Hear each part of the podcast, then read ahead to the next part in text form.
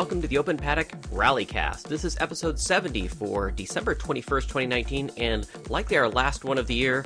In this episode, we return to our previous Americans in the WRC discussion, this time with special guest Alex Kihurani. Alex, who co drove for Sean Johnston, had one heck of a crazy schedule competing in both Junior WRC and the European Rally Championship at the same time. We'll talk a little bit about his rally history, as well as what's like competing regularly at the world level. This is Open Paddock the Rallycast.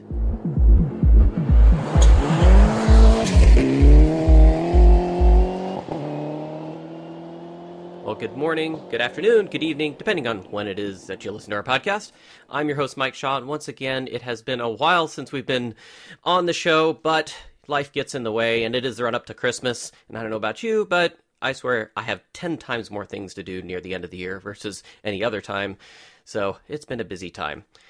Uh, real quick shout out to our friends up north, uh, Formula Photographic and Bose Media, on the last uh, podcast we did talking about Tall Pines Live. It was really cool to see them do that. I think it went really well. It wasn't perfect, but I think they definitely showed how the promise what, what a live product could do with uh, something here in North America. So, really pleased with how that turned out. Hoping we see more of it. Anyway, I'm flying solo on this one, and because Ian is unfortunately caught a bug, it could be the man flu. He just could be watching rally videos all weekend. We're not sure, but we do hope he gets better. And you may hear a little bit in the background, a little bit of laughing. That is our guest, Alex Kihurani. Alex, welcome finally to the Open Paddock Rallycast, man. I, I swear I've known you for forever now. Yeah, I know. And uh, well, thanks for having me on. So uh, as as I mentioned, we talked a little bit at, at rallies here and there when I've been back from the UK, but it's great to finally be on the show and uh, talking to you and talking to everyone back home since I don't get to do it enough these days. Well, you are kind of our expat American uh, over there in Europe doing all kinds of rally things, but for those few that don't know who the famous Alex Kihurani is, I, I am going to ask you to give us a, a, little bit of a brief background because you've been around this rally thing since you were just a wee pup. Yeah, yeah, it has been a really long time, and to be to be honest, I have trouble summarizing it. I actually probably summarize Sean's you know motorsport journey and story a lot better than I can my own, but. Um, I'll give it the best shot. Um, I mean, I've been a big rally fan for you know since I was essentially a toddler. My dad comes from Kenya. He grew up with the Safari Rally back there, and um, never quite had the money to compete when I was growing up. But um, we always went to STPR every year. Um, so I've been going there since I was six years old and obsessed watching rally videos all the time, even even before then. Um, and then once the uh, the internet started to become a thing. I was about 11 years old and I was on, um, I guess, the first online rally community, which in the US, which was called Rally L. It was like a online distribution mailing list sort of thing. And at that age, I was just so bold. I think I would send messages to emails to like John Buffum or like Kurt Spencer, who you know ran the series at the time, and Steve Gingras and all these um, guys from uh, you know the top of rallying back in um, back in those days. Um, and I think by the time I was 12, I was pretty con- you know convinced that going to STPR every year wasn't enough. So it took me about a year, but um, I was able to convince my parents to let other rally teams um, give me rides to different rallies in the national championship. So that started with New England Forest Rally in the year 2000, back when it was called the Maine Forest Rally. And I had my little video camera that I figured out how to create online videos with and have my website and sold my footage and um, just basically got babysat and and taken care of by the rally community when I was essentially a kid, um, with the intention of co-driving once I was old enough, and um, uh, that yeah, happened as soon as I turned 16, and now I'm almost 33. So I've been co-driving for more than half my life, um, and uh, and oh all the other stuff along the way. So I mean, not to interrupt, but co-driving that was your goal from the very get-go. It wasn't like ah, driving's too expensive, so maybe I'll try co-driving. yeah, I mean, I think uh, I think like everyone, you you know, you first think about driving, but um, and I was always into the the simulators and everything like that when I was um, a teenager. Um, but yeah, driving was quite prohibitively expensive. Um, I also was doing co-driving in navigational rallies from the time I was about 12 or 13 as well. Um, and I think the you know within the rally community, Claire Chisma. She was the person that took me to um, New England Forest Rally in 2000 and gave me a lot of encouragement to um, start co-driving. So maybe when I started out, I thought maybe I'd do some co-driving and maybe do some driving, but um, financially, driving was was never quite there. And then also I realized my my skill set um, and organization and even just uh, you know being being a bit book smart as far as school and that sort of thing is concerned actually translate quite well to the co-driving. And if i wanted to be where i wanted to be which was going to the world rally championship i think that was always my intent. The the most likely way to get there was uh, through the co-driving seat well, you've obviously been very successful at that, um, having competed not only uh, you know here in the U.S. and gone all across the country here, and then moving up when you did move uh, to Europe and uh, got to do some junior WRC. What was it? WRC Academy, right? Yeah, um, yeah, yeah, yeah. With uh, Chris du back in 2012, which now sounds like a long time ago. yeah, can't stop time, can we? Yeah, oh, no, not quite. But I, I, I swear you've got to be probably the most world experienced American rallyist these days. I, I, I think that like somehow that seems to have sort of happened. I um I, I was thinking you know back through it you know this this year and obviously we've done so much rallying this year and um as now you have EWRC that shows all your results and everything coming through. And I, I think I still remember every rally that I've done, but it's it's something like 140 rally weekends or something, which is over 17 years, which is which is uh, really really crazy to think about, since it it does still feel like you know I just I just started, even though it has been um, been that long, and and things like uh, doing you know, WRC Academy um, in 2012 with Chris, which is you know what really drove me to think, okay, I need to move to Europe and um, stay there if it's if you know I I'm really serious about competing in the World Rally Championship or getting experience at that level. Um, it's pretty crazy to think that's you know seven eight years ago almost now, because um, uh, it does feel you know quite quite recent even. Well, and and the Alex Kihurani story, you've you've just had you've had a lot that's gone on. Um, yeah. You've had ups and downs and backups yeah. again. Uh, and one thing I really, really enjoy about uh, how you accomplish all of this is you actually focus a lot on work life balance. Yeah. And you've written quite a bit about it, actually. Uh, for those that mm-hmm. don't know, you've got a, a, I think it's on your LinkedIn now. Is that right? Yep. Yeah, exactly. And um, uh, yeah, go ahead and uh, explain kind of a little bit about that because I, I found that super interesting and it's something I struggle with every day. I swear. yeah, I think it's something that everyone struggles with, and obviously, I mean, my case is such an extreme example of how one might struggle with it. So um, I feel it's quite important for me to to share my story and share um, what I found that that works um, so that other people can figure out solutions for themselves as well. Um, I mean, my sort of story with that comes through, um, you know, while I was co-driving, I was going to college. Um, and when I was 21 years old, I pretty much had like the the dream ticket. I was on Subaru Rally Team USA, co-driving for uh, Dave Mirra, um, and that was going into you know my junior and, and senior year of college. Um, and I was also interning at uh, Ernst & Young, where I still work now.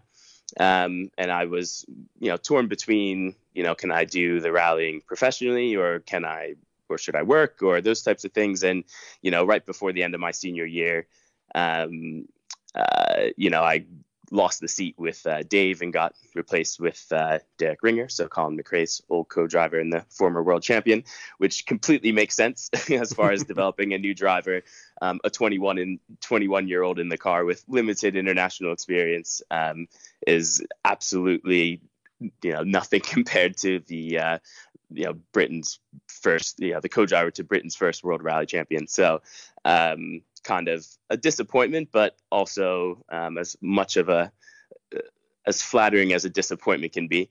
Um, so, and it was 2009 during the economic crisis and downturn. So, um, I just went to work and uh, always trying to rally and figure out ways to make it work. And Um, started co-driving with Joseph Burke uh, maybe a year after, and that went really well. And you know, I got the seat with Joseph because of the Icelandic volcano eruption when the European co-drivers couldn't make the Olympus Rally back in 2010, um, and then was saved able to keep by a that. volcano. That's that's brilliant. Saved I by like a this. volcano. Yeah, yeah, yeah. Because people sometimes talk about um, some of these weather interventions, grounding flights, and how much of a catastrophe it would be, and they always bring up that example. And I was like, oh, that saved my co-driving career. Love it. um, so yeah, but then it, you know, my my work and my rallying has actually become so intertwined because then, in order for me to to move internationally, it had to be through work in order to have a work visa. Um, and me even working at um, one of the big four accounting firms is because of Christian Edstrom, who was uh, Travis Pastrana's co-driver, and he was a senior manager at Deloitte. Um, and he actually took a year leave of absence to do the World Rally Championship with Travis back then.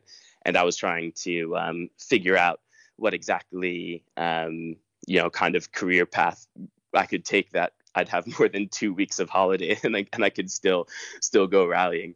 Um, and that seemed like the uh, the best option. And also, of course, you have the international offices, so I'd be able to move internationally. So, you know, being able to to rally and compete in Europe is only because of my job as well. So even though they, um, you know, both ask for quite a bit of my time, and it can be quite tricky balancing the two, they're actually mutually dependent.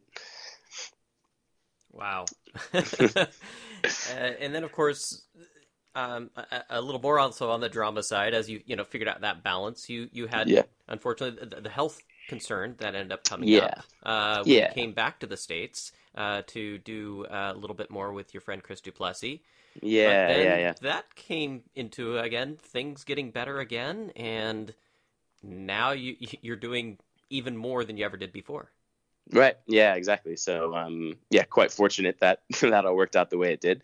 Um, you know, when I first moved over to to the UK in 2014, I had um, you know the seat in the European Championship right away with Alex Perpotas, which um, quite a stroke of good luck. Um, and then, but yeah, unfortunately, the next year um, he had some financial problems, and then also had the the leukemia diagnosis. But um, uh, fortunately, you know, the health system over there took care of me very well, and um, you know, I'd say within within a year I was back up to speed, and then um, able to start co-driving and um, you know working and doing everything full time, or now even um, being able to do more than you know I used to even do back then. Um, so yeah, quite fortunate and grateful for that. Um, maybe I'd say maybe 2015 and 2016 probably didn't get a chance to progress as as much as I did. Just had a couple interruptions. Also, um, you know, maybe I focused on my my day job career a little bit more, which has been paying off now. Um, you know, for for those years. But then, yeah, in 2017, linked up with um, Crazy Leo and had a nice year back doing lots of stuff in North America, and then a few events in Europe, um, and then of course in 2018, uh, Sean Johnston came out of nowhere, and uh, we've been running together ever since. Well, that was going to be my. That's perfect lead up. um, how yeah. did you meet Sean? Uh, you know, again, this is the guy that started out getting his racing career playing video games, which I, like yeah. all of us, you know, we, we love the Sim stuff and, and still Yeah. do. Uh, but he he was actually one of the few that actually got to do, do that. Uh, was it the the The yeah, the GT Academy. GT Academy thing, yeah, and Yeah. actually turned that into a racing career, which is just unfathomable for most people to even con- consider taking Yeah. video games to the real world. Yeah, exactly. And I think Sean's the probably the first generation or the f- first one of the first people to to actually do that, which is really cool since um, you know I grew up work playing and uh, doing so much of the simulator type of things. Um, maybe before people realized it was actually a viable way of training, um, and Sean was actually able to to launch his career through that. So um, so yeah, I mean, I guess as I mentioned, I'm better at summarizing Sean's career than my much better than my own. so um, yeah, Sean came through the original GT Academy, and then um, the they had the shootout where they took the best Gran Turismo players in the world, put them in a whole bunch of different racing challenges in in real cars, and then it finished with like a big finale race. Um, and after the whole you know the whole uh, TV sh- they put on the TV show, and after the whole uh, challenge. Sean actually finished second. First place gets the factory ride with Nissan. Second gets essentially nothing, um, but it ended up being a blessing in disguise. So uh, he ended up meeting his sponsor, um, Tom Driscoll, through um, through that process. Um, who's the you know the former C- uh, CEO of Driscoll's Berries, um, and he's since then um, gone on to uh, um, so he sponsored him his first year doing uh, the Porsche Cup in the U.S. Um, and Sean's first year in a real car, he won that quite easily. So then wow. Porsche and his sponsor then sent him to Europe to race in the the Porsche Carrera Cup and Porsche Super Cup, which you know runs alongside Formula One in Europe. So he was doing that for a bunch of years, but um, you know maybe wasn't as successful as he hoped. I think you know he was always finishing in the top half of the field, had some top five finishes, but wasn't quite winning races. So, um, and his sponsor had um, some personal issues at the time, so he decided to take a year out.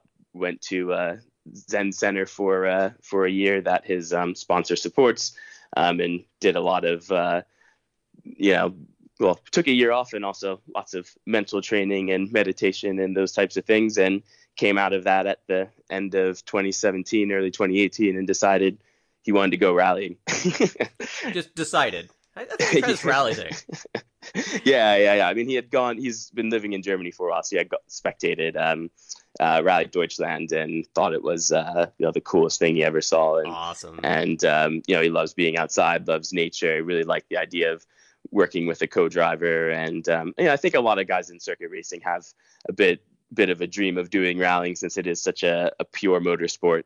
Uh, so he decided, yeah, that um, he was going to make that switch, and his sponsor supported him in making that switch. And then he had a scramble to find a co-driver. so did he find your LinkedIn account, or how is how did that happen? so um, you know, actually, it's funny enough. At the end of 2017, I was um, talking to Conner Martell because that was his. He did Tall Pines um, and finished just ahead of myself and Leo after he had a puncture. And I was saying, oh, you know, if you're serious about this rally thing, you know, you should you should um, go to Europe right away. And like um, you know, even in Germany, as like the the Opel Cup, it has the R1 cars with the sequential gearbox. There's 20 cars. They're all equal. It's super competitive. It's very cheap, but it'll you know get you moving in the right direction. Um, and Sean was living in Germany and heard the Opel Cup might be a good way to get started um, and uh, decided to go through that, which I obviously agreed with very much.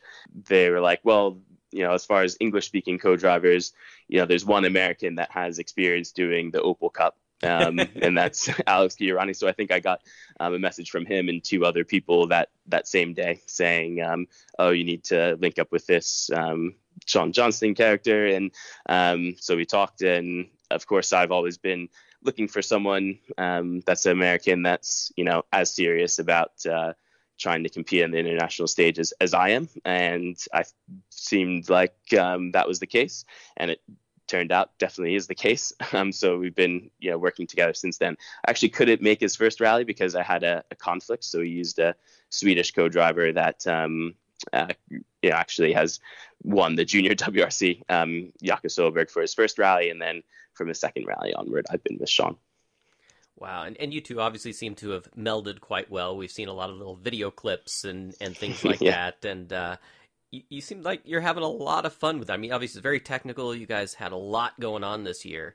Yeah, but it, you seem to have pretty much right away a, a pretty darn good relationship.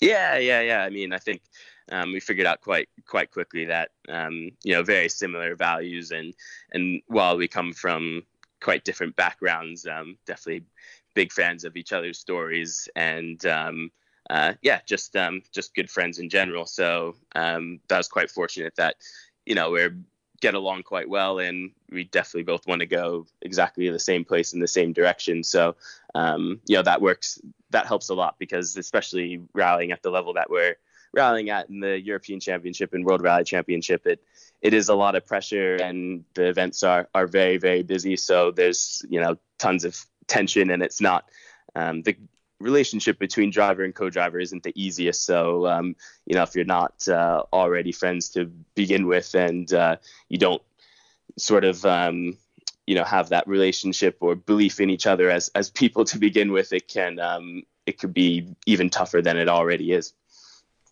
Well, having competed both in Europe and in North America. I guess. Uh, how, can you explain what I guess some, a general difference of what it's like atmosphere wise?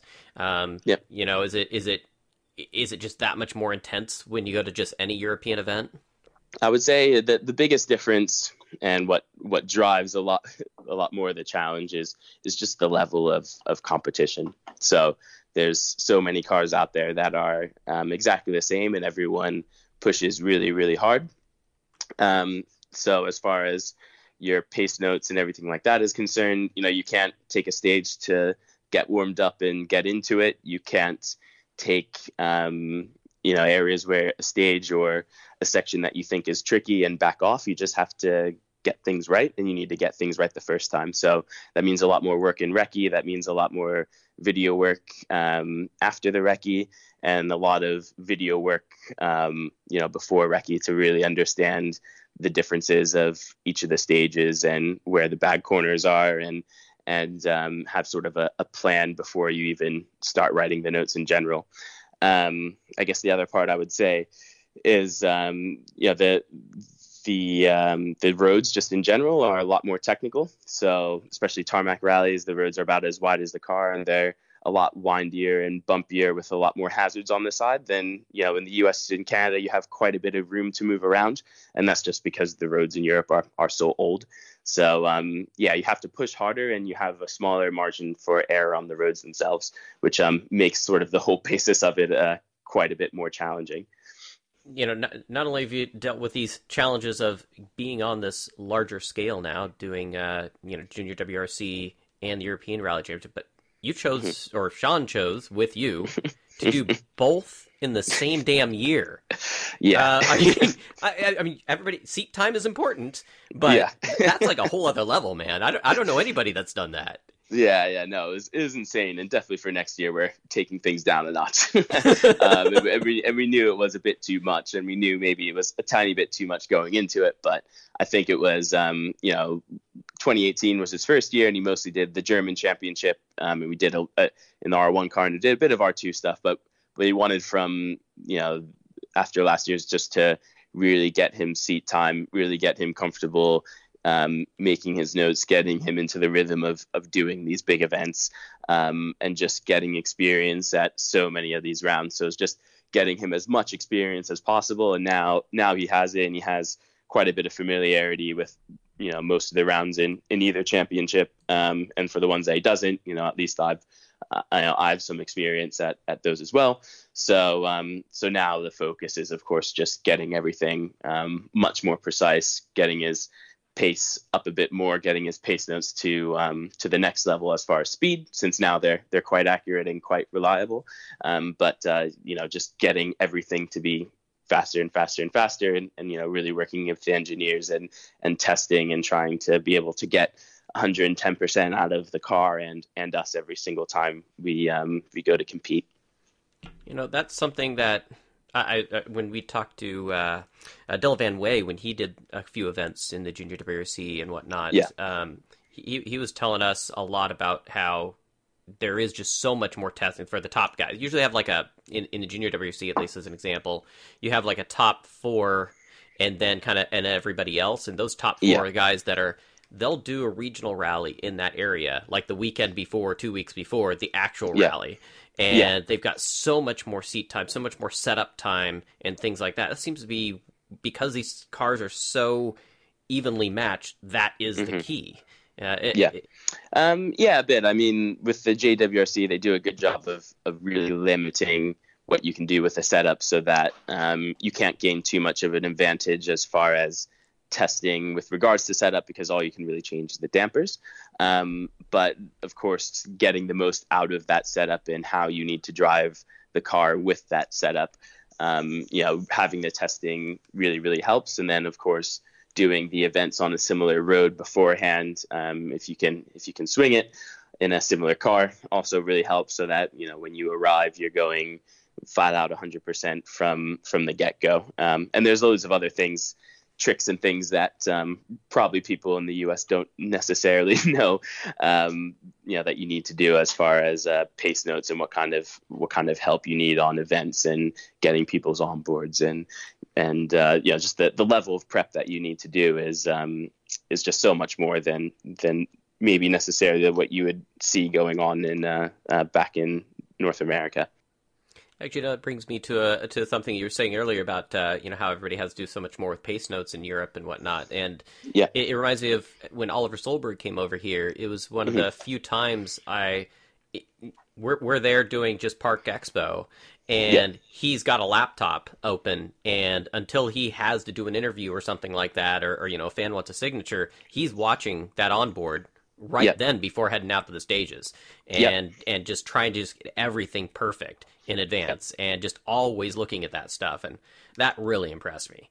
Yeah. Yeah. Yeah. Yeah. Exactly. I mean uh, i mean we do a couple tricky things as well. Like if we have onboards for a stage we'll watch an onboard of the stage between first and second pass. So then we can you know see if there's anything that we missed as far as like a cut or a bad corner um, or a particular line that we got wrong the first pass driving through, and then we know we can drive it through the second time and amendment amend it. We always watch the video as a third pass the night of. We always review the video the morning of before we go and sit in the car. So a rally like Rally GB. Um, you know, you see us reviewing the pace notes at um, you know five in the morning before getting in the car at six o'clock and going, and that's even after we've finished at midnight the previous night, um, and that's that's kind of a minimum. Um, especially, uh, Sean has been working quite a bit with uh, Eric Camilli as of late, and you know he says for a new stage he'll he'll probably be going through the the video at least four times before before he's um,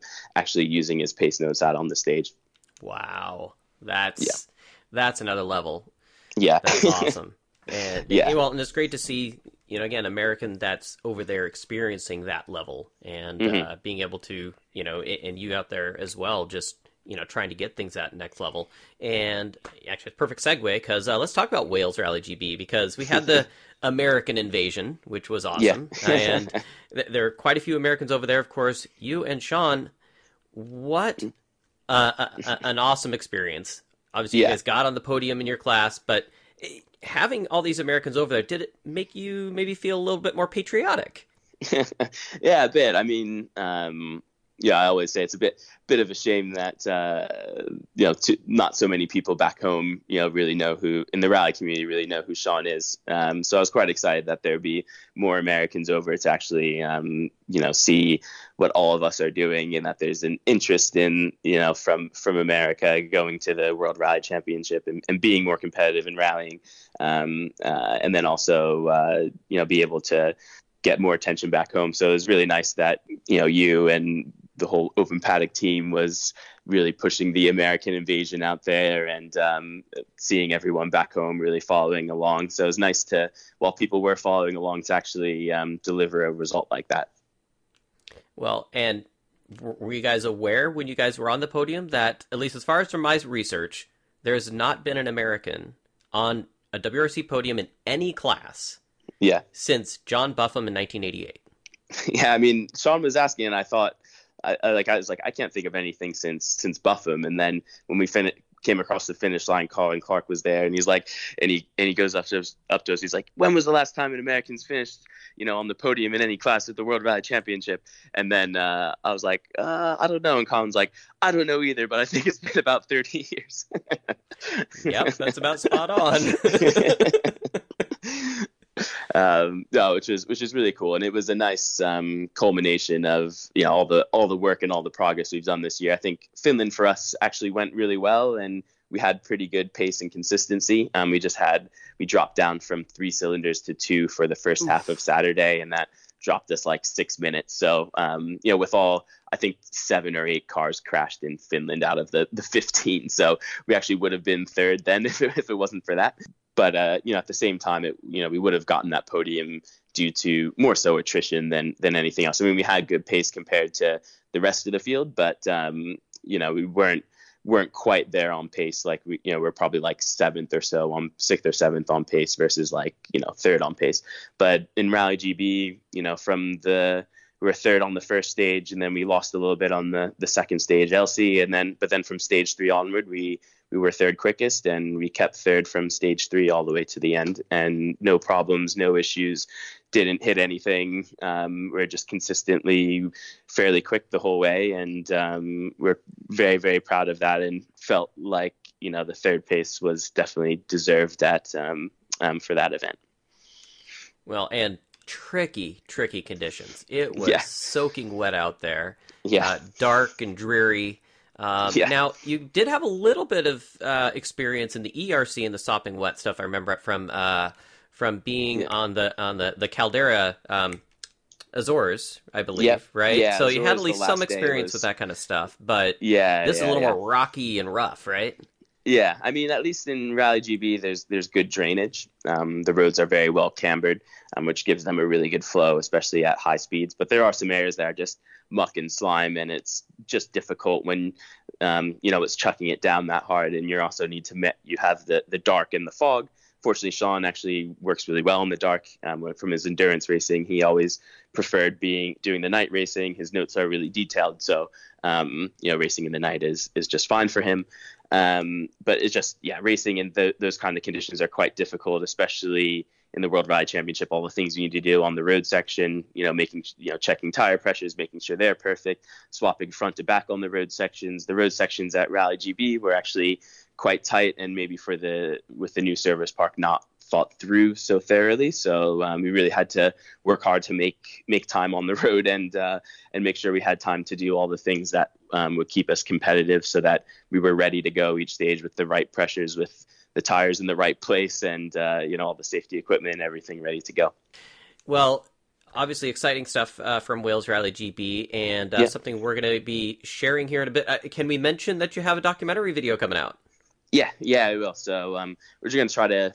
It's basically done. So I've showed you the little preview, but um, next week between Christmas and New Year's, we'll we'll release the little um, documentary, which is about 20 minutes long, and you can see the behind the scenes footage as well as some of the, the action shots from um, from Rally GB, which uh, hopefully should be quite fun and entertaining. Yeah, I, well, I, I, thought it's pretty cool, and like I said, just you guys, you, you, meld so well together. You guys have fun with it, yet you're super serious and, and, and always put on a really good show. So from that, here you are. You had some great success. You get on the podium, then you get an opportunity to test an R5. Yeah. Tell us the transition from R2 to R5 because that is one of the things we've heard time and again. It is a massive leap. Yeah, I mean, fortunately for Sean, it actually was a fairly natural step. Um, I think since he's coming from the circuit racing, racing these rear wheel drive high horsepower cars, being in an R5 car, which is really a proper racing car, he felt, I feel like, a little bit more at home. Um, and driving front wheel drive um, and not having any rear wheels driving has been um, a bit of a struggle for him to adjust to that driving style and get used to those types of things. Um, but it has been obviously overall a good um, development for his driving for for rallying. Um, but then now adding the rear wheel drive, well the rear wheels driving in addition to the front sort of you know connects the front wheel drive rallying to his rear wheel drive sports car racing. And he just um, you know actually from the first few runs on the on the practice stage everything on the, the test in France that we did everything um, felt really comfortable and then um, was was going really well.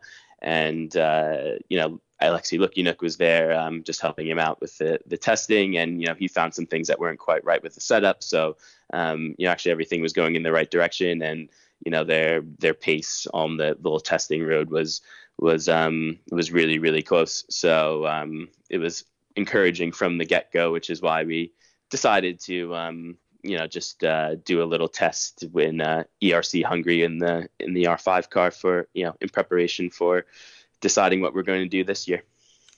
So yeah, uh, so Rally Hungary, there were uh, 17 R5s in that. Yep. And you guys finished eighth overall.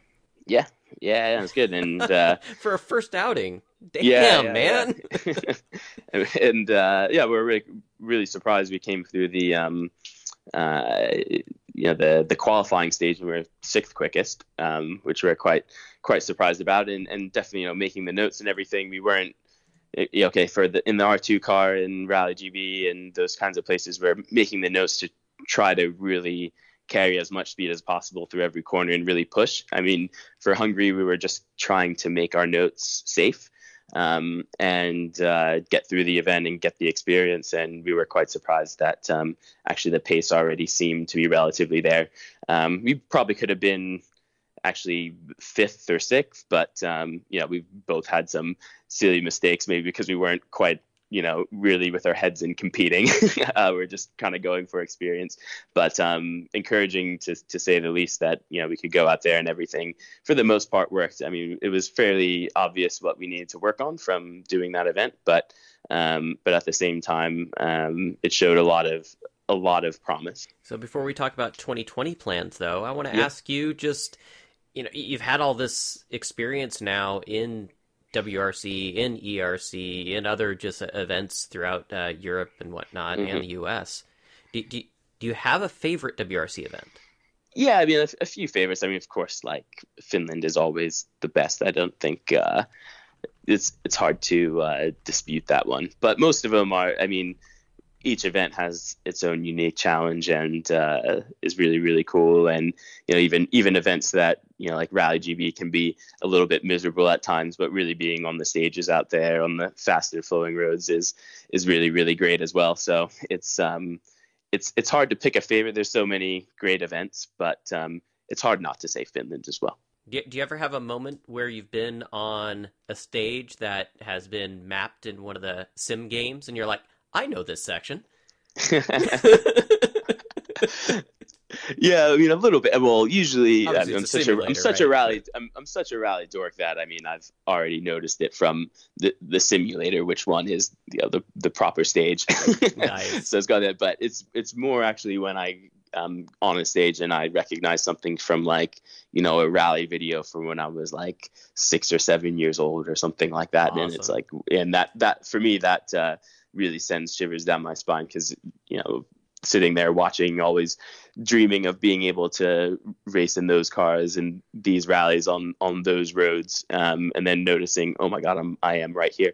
Um, that's uh, that, that that's something that's always really really special to me um, I had actually a really pretty crazy um, experience in uh, in Corsica.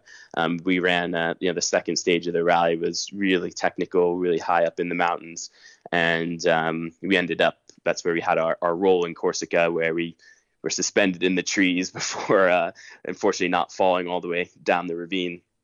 Um, and one of the marshals came by and uh, just made sure we're okay um, and had us walk to where you know, he was parked and on the walk back about three or four corners, there was a little um, memorial. And I went to look at it and it was actually uh, Attilio Bettega was where, where he had his accident back in uh, 1985 um, in Corsica. So, you know, I'd always known about it and I'd actually remember seeing some of the signs around, um, you know, the, the footage from the rally videos when they're sending emergency help and stuff to that area. And I, I, I had an idea that maybe it was that area, but I didn't realize it was literally um, that exact piece of road.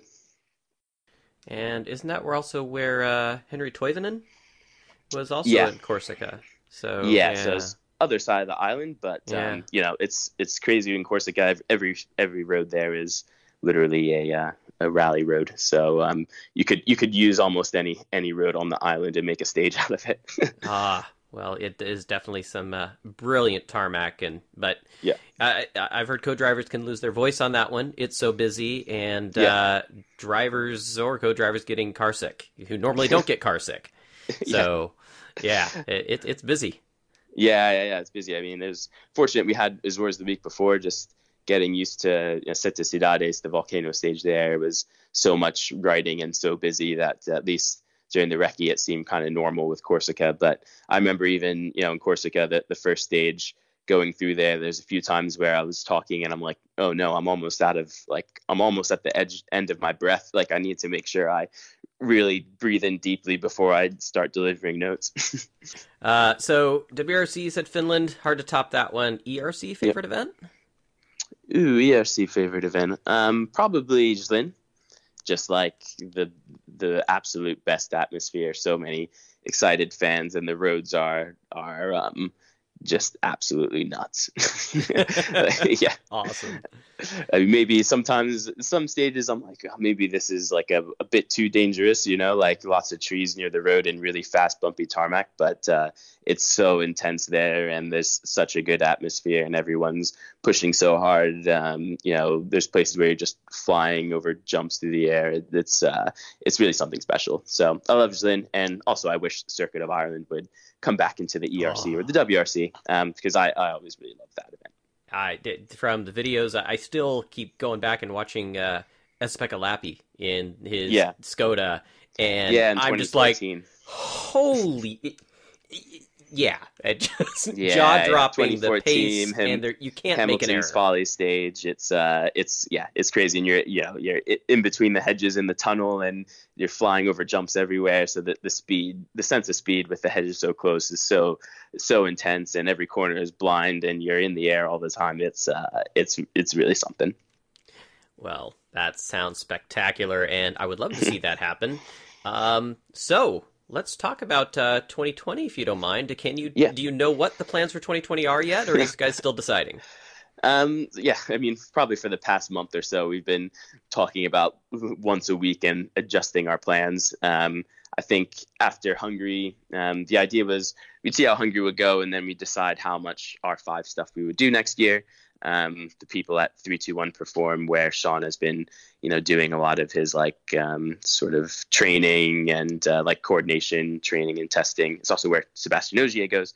Um, they sort of encouraged him that he was ready to go for r5 um, so that's sort of the focus this year. So what we're going to do is um, do Monte Carlo, but in the R2 car. Um, we'll have Crazy Leo over to do our ice notes, um, and that's just to get experience at the rally and learn how to work with um, you know a gravel note crew properly, especially um, you know with Monte Carlo, where if uh, the consequences for not getting um, you know the gravel notes and stuff correct can be pretty uh, pretty dire. so we'll do that in the uh, in the less expensive car and the more familiar car, and then we'll have a, a bit of a break where we'll do um, lots and lots of testing. We might go in Recce uh, WRC Mexico just because the roads are similar in between, and do some training with Sean around pace notes and, and driving, and then in May we'll be um, in the uh, R5 car from uh, WRC Portugal onward, and more of a focus on the WRC this year than um, than the ERC, um, and then the focus on R5. So less events this year, um, but more more testing and um, more stuff in the in the R5 car. Well, a it's like four times more to run an R5, so it's yeah, definitely yeah. Uh, a, a, different challenge there for sure. Uh, yeah, trying to yeah. make sure you can fund it, but but, but then also you know yeah instead of just jumping into a whole bunch of events, get that experience in there, learn from it, do more testing. That makes a lot of sense to be able to move that yeah. forward. So, wow. Yeah. Uh, so you, that means you'll be in the. Are they going to call it WRC two still so they, next they, year? Because it's the Rally it now, two, so Rally like... three thing. So it's so confusing how they decided to change all the naming conventions. But yeah, is it Rally so, three? Is that what it is? So no, so so next year it's just WRC two Pro becomes WRC two, and then WRC two becomes WRC three. Okay. So that's the that's the change. So we'll be doing WRC three. So WRC three is basically private entrance in the R five class, and WRC two is factory entrance in the R five class. Okay, okay, and yeah. select I think uh, approved non factories, which would be like uh, Oliver Solberg and whatnot, are going to be in that pro area that they're to call it, I guess, WRC two instead of WRC. Yeah, I think yeah. I think it's one of those things. If you if you pay the money, you can enter the class. yeah, basically. so it's a, it's a it's a it's a lot more money for the, the entrance fee, but um, you know you get I guess a few other perks, and you do get proper gravel crew for the tarmac rounds. So um, ah, right. so Monte Carlo, because it'd be dangerous without a gravel crew, they let everyone have gravel crews. But think rounds like Germany um, or Japan, they um, you know you won't have a, a gravel crew if you're if you're doing WRC three. Well, this is super exciting. I, I yeah. it's been so fun to watch you guys progress. I mean, and and we have to come back and think. Sean's not been doing this very long. no, he's very new. He's he's uh, he's he's almost. Uh, he's been rallying almost two years now. Jeez. so it's been quite quite a lot of work. Um, yeah, trying to manage his uh, his ascent and his uh, ambition to uh, you know go so far in such a short period of time. It's felt like he's worked through you know my 16 17 years of experience within you know two years or so it's uh, it's it's pretty crazy well that's that, that's just impressive it does show his dedication and, and yeah. how he really wants to work for it and and he's yeah. I mean you guys are competing against people that literally have been doing nothing but rallying since they were knee high to a grasshopper so it, yeah. It, it's a different scale for sure and yeah uh, yeah that's super exciting um, mm, sure so before I let you go, actually, I did want to just kind of get mm-hmm. your some opinions on things. I think we got a little bit of time sure. here. So, cool. Um, WRC and its future, you know, because I know you're a person that definitely, you know, chimes in on on how things are progressing and whatnot. Um, yeah. As you guys start to move forward, getting into R5 and all that, and I just want to mm-hmm. ask your opinion. You know, uh, a couple of things that seem to keep coming up is the expense of the top level of WRC, hybridization yeah. coming, things like that. What's your thoughts on that stuff? Yeah, it's it's it's tricky. I mean, the last few years of the WRC have been really exciting. Um, lots more competition. The cars have been much more spectacular to watch. Um, and I've seen, you know, in the service park that it's the budgets have have really really grown. Um, and there's uh, you know a new level of it's so much more competitive and requires so much more effort and funds and dedication to be competitive. Obviously, it's still you know, the budget of a factory worldwide Championship team is still about 10% of the budget of a F1 team, but that still is, um, you know, 30 million, 40 million dollars a year.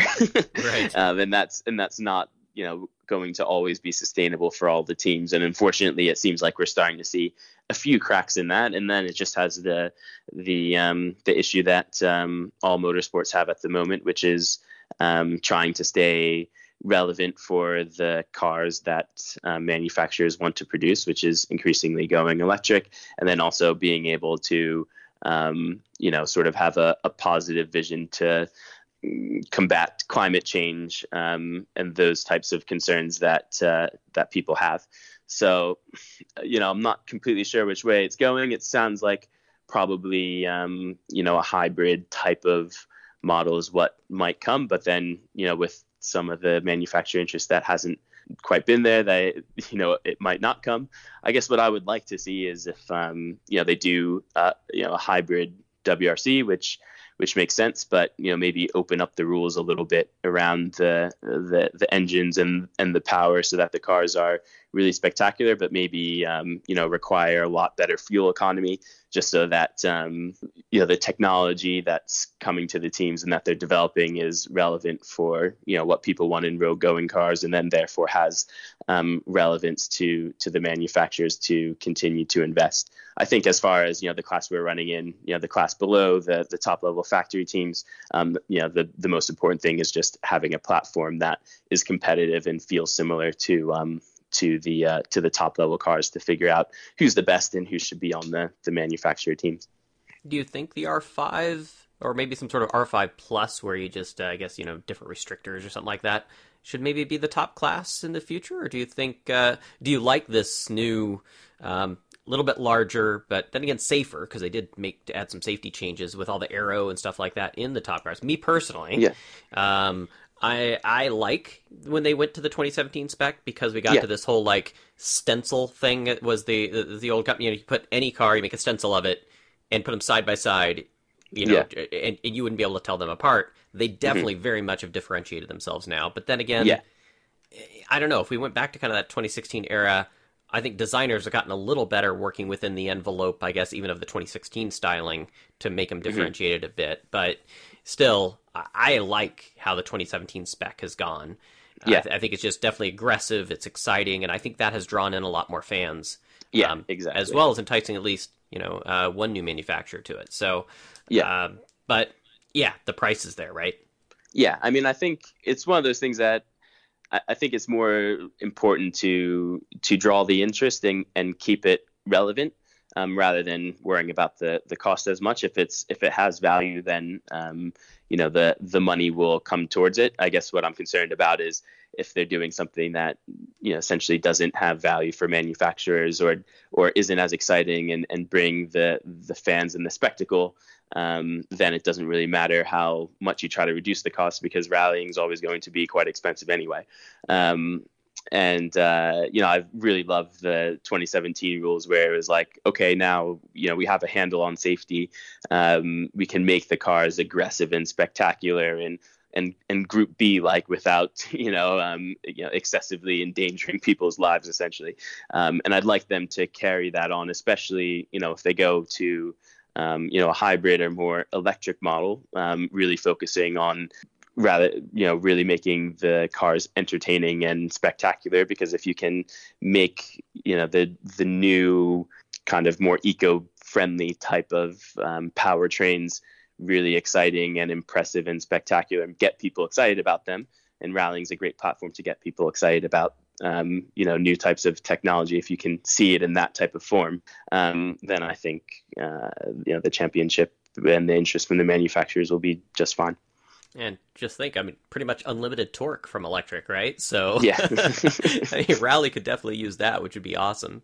You yeah, know, yeah, you don't have to wait for any uh, turbo lags or anything like that. So yeah, uh, yeah, that that does sound exciting from that standpoint. And I like your mm-hmm. idea of uh, a more of an open platform. Maybe you say, you know, if you're going to use this displacement, or, or, maybe that's what it is. Is like, okay, you can only use this displacement of motor, but everything else is open yeah. after that. So, yeah. And, and you have to get you know whatever like 20, 20 miles per gallon or something like that. You know, something that's you know quite difficult to achieve, but you know how you get there is up to you. Yeah, I like that. That would be very exciting. Uh, very yeah. interesting to see what comes out of that. Yeah, uh, and I guess to uh, I guess kind of close out. Um, have been following the American rally scene while you've been over there? You've been just a bit too busy. Um, yeah, I follow bits bits here and there between the the ARA. I was definitely a bit uh, jealous not being able to go to uh, STPR this year, um, and it looked like there's a, a couple good battles going on um, at the last round in uh, Lake Superior. So, uh, you know, having been to Europe and whatnot, uh, I just want your opinion on you know what what can American rallying try and do better that uh, try and I guess maybe attract more people to it, maybe even from manufacturer side or whatnot. You were talking earlier about how you know over in Europe it's a lot more cars that are the same yeah. And so that makes really great competition. Do you think if we yeah. had some sort of like kind of a spec, I know we're kind of just the, the home builder rallies, you know, uh, out here, right? Shade Tree Mechanic yeah. kind of thing, which is awesome. We love all the grassroots guys and what they build. And, yeah. and I, have kind of struggled with this kind of thing myself, but man, it would be nice if we had like a set set of spec people that could like all compete with each other.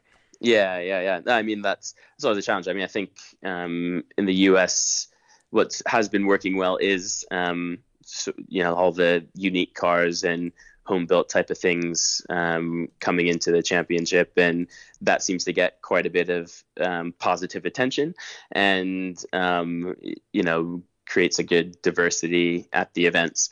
Um, it's just that, of course, as you mentioned, the the difficulty in that is being able to um, create and, and cultivate talent when all the cars are very, very different. Um, and you can always sort of um, attribute a, you know, a result going one way or the other to um, to the car rather than the rather than the driver. So I'm not completely sure what the the answer is to that, since well, it's a blessing and a curse being around for so long since I've seen so many different mm-hmm. approaches tried. And of course um, you know they, they haven't necessarily succeeded. So you don't know whether to try it again in a in a new context or um, or it needs to be something radical and completely different. Um, it would be nice to see if there was um, you know a bit more of a uh, you know, following and availability of, of R2 cars for people to be able to compete against each other if they, you know, were interested in going to uh, the international scene. Um, but, you know, other than that, then I think, you know, the home built stuff for people that, you know, want to have fun and enjoy going out on the roads and sliding sideways in the forest on nice stages. Um, that's com- that's completely fine. Um, I, you know, I guess I'm sort of of the opinion of there needs to be a little bit to be able to a little bit of standardized racing to be able to get people to see if they're competitive. But at the end of the day, it's um, you know rallying. There's just so much more events in a smaller space in in Europe with a lot more competition and a lot more knowledge there. So if that's something that you want to do on the international scene, you, you, you do just have to you do just have to go to Europe. I, I don't really see a, a way around that other than yeah. being able to um, have a better you know opportunity to get some competitive racing to see if um, you know that's something that you would want to do. Well, I think you cover more miles doing the American Championship than you would doing the ERC. Yeah. Travel. Yeah, yeah, exactly. Um, you know, I mean, last year Sean was doing the the German Championship in the Opel Adam Cup, and as I mentioned, it was a R1 car. So yeah, it's like the Fiesta R1, but with a sequential gearbox, and there's 20 cars that are all the same. And you know, Germany is it's not that big of a country, and you can do eight rallies and you know spend uh, you know I don't know like depending on how much you know you're doing maybe you can do it for like sixty thousand dollars or something like that. Um, wow. and be and you know get a you probably I mean we were running with a proper team so it costs maybe a little bit more but um, you can do that on your own. All the cars are the same. Um, and you know at the end of that you would have a if you won it you'd have a prize drive um, with the factory team in the ERC so you know, if you, it's it's hard to be able to compete with that as far as uh, a stepping stone um, mm-hmm. if you're trying to create something in the in the U.S. Just because you're probably already well past that mark right. um, by the time you do the championship. Uh, well, we're getting closer. You know, McKenna's got his cars he rents out now with uh, yeah, R2s really cool. and R5s yeah. now over here. Gosh, I think last I counted, there are six R5s in the U.S. Oh, awesome. So, I mean, yeah. So that that's great to see that. Yeah, um, yeah. As really you know, as those see. things start to get a little older, used ones or you know are, yeah. are becoming available, and, and, and they're making it over here, and the rules yeah, to allow them. So that's really it's cool. a great platform, and um, yeah, the cars are are like you know almost almost ubiquitous over here in in Europe, and uh, it would be great to see more and more come the U.S. way.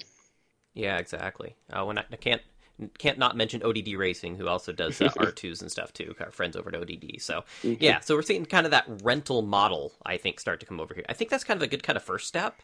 Yeah. Right? Because that's how a lot of it is in Europe, right? It's that you can go to a team, you, you don't have to build the car yourself. It's all managed by somebody else. It's, it's the arrive and drive deal, and you can just focus on the racing, right? Yeah, exactly. I mean, uh, Sean's never owned a rally car, so um, exactly, exactly. That's that's exactly how it works for um, anyone that's um, you know trying to um, you know make at the international level. You you almost never would own the car yourself. Well, with a somewhat limited schedule, but no less exciting, being in the R5, mm-hmm. uh, will we maybe see you stateside in 2020? Yeah, I'm, I'm, well. Now that we sorted out the the calendar, I'm seeing which um, rallies maybe I could fly back and uh, and, and, do. So either you know my two fa- my favorites are um, yeah Olympus, New England, and STPR. So um, you know Olympus might be a possibility. New England it's uh, a bit too close to Finland, so we're planning on doing Rally Estonia and Rally Finland. Rally Estonia is a test for Finland, so um, probably doesn't work out so well with the timing. Um, but then, um, you know, possibly possibly STPR. I would like to come over and just just like do one rally a, a, a, year back home just to just to be able to see it and see how everyone's doing and uh, enjoy some of the, the, the rallies that I used to get to do all the time.